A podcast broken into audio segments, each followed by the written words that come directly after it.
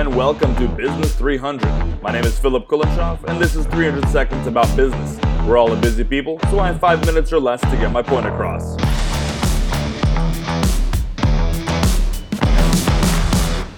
I don't have too much time left. I'll make this quick. Like a band-aid. Terminating an employee is not fun for anybody, for the terminatee or the terminator. If you think firing a person is fun, and you find pleasure in doing so, you messed up. You should not be in a position to fire someone. You should be fired from that role. But so far, I haven't met anybody like that. So, more likely than not, you don't appreciate having to terminate someone's employment. Having to fire someone is an unpleasant experience, as is of course getting fired.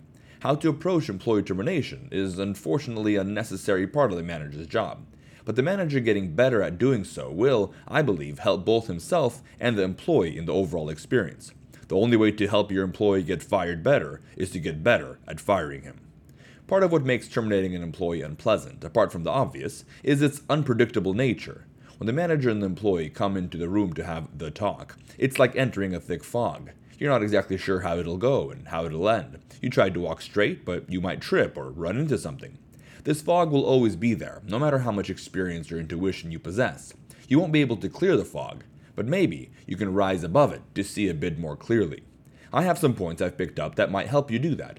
However, I've made a lot of mistakes, and I've had to learn a lot, more than five minutes worth. So, we'll be splitting this topic up over a few episodes. Off we go. We start long before termination proper. The first point is this: carry a flashlight. Termination should be the last step, not a first one. Instruction should precede discipline. A manager is the flashlight carrier. Shine the light of clarity everywhere and on everything. Set clear expectations on the front end for your employees' performance and behavior, and make it clear when your employees succeed and when they fail at their work.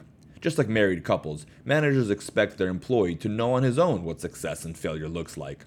And instead of coaching and leading the person from the get-go, managers grow resentful of their failing employee. The employee might be oblivious to any issue, or he may have his own resentment built up. Either way, resentment from a lack of communication is avoidable, meaning termination might not have been necessary if things were set on course from the get-go. Shine that light of clarity. Second point, if you see eggshells, stomp on them. You are the eggshell stomper. If an employee is touchy by being confronted, confrontation is needed even more. Whether it's related to performance or his overall attitude and demeanor at work, it is never helpful if the manager starts walking on eggshells around the employee, fearing a blow-up and trying to avoid confrontation. At some point, avoidance is no longer an option, and usually then, it's too late. As business consultants would say, this is not good. Your first confrontation should not be your last. Forget about walking on eggshells. This is your business. You set the objective and the tone. Stomp all over those eggshells. In the words of Edwin Friedman, don't have failure of nerve when it comes to necessary confrontation. As the manager, you are the flashlight carrier and eggshell stomper. This is your job. Not all of it, but a big part of it. It's your job to make sure your employees have clarity as to what success and failure looks like, both in performance and in behavior. The earlier those expectations are set, the easier it is on everybody. And it's your job to course correct as you go. Shine the light, stomp the eggshells. Things get foggy on their own, so keep the smoke machine in the closet. Of course, there's more to say on this subject, but we'll leave that for next time. This time's takeaway is this. One, as a flashlight carrier, you have the flashlight. Use it. You cannot be too clear. And two, don't let eggshells pile up. You're called to be an eggshell stomper. Stomp away. As one of our modern poets wrote, these boots were made for walking.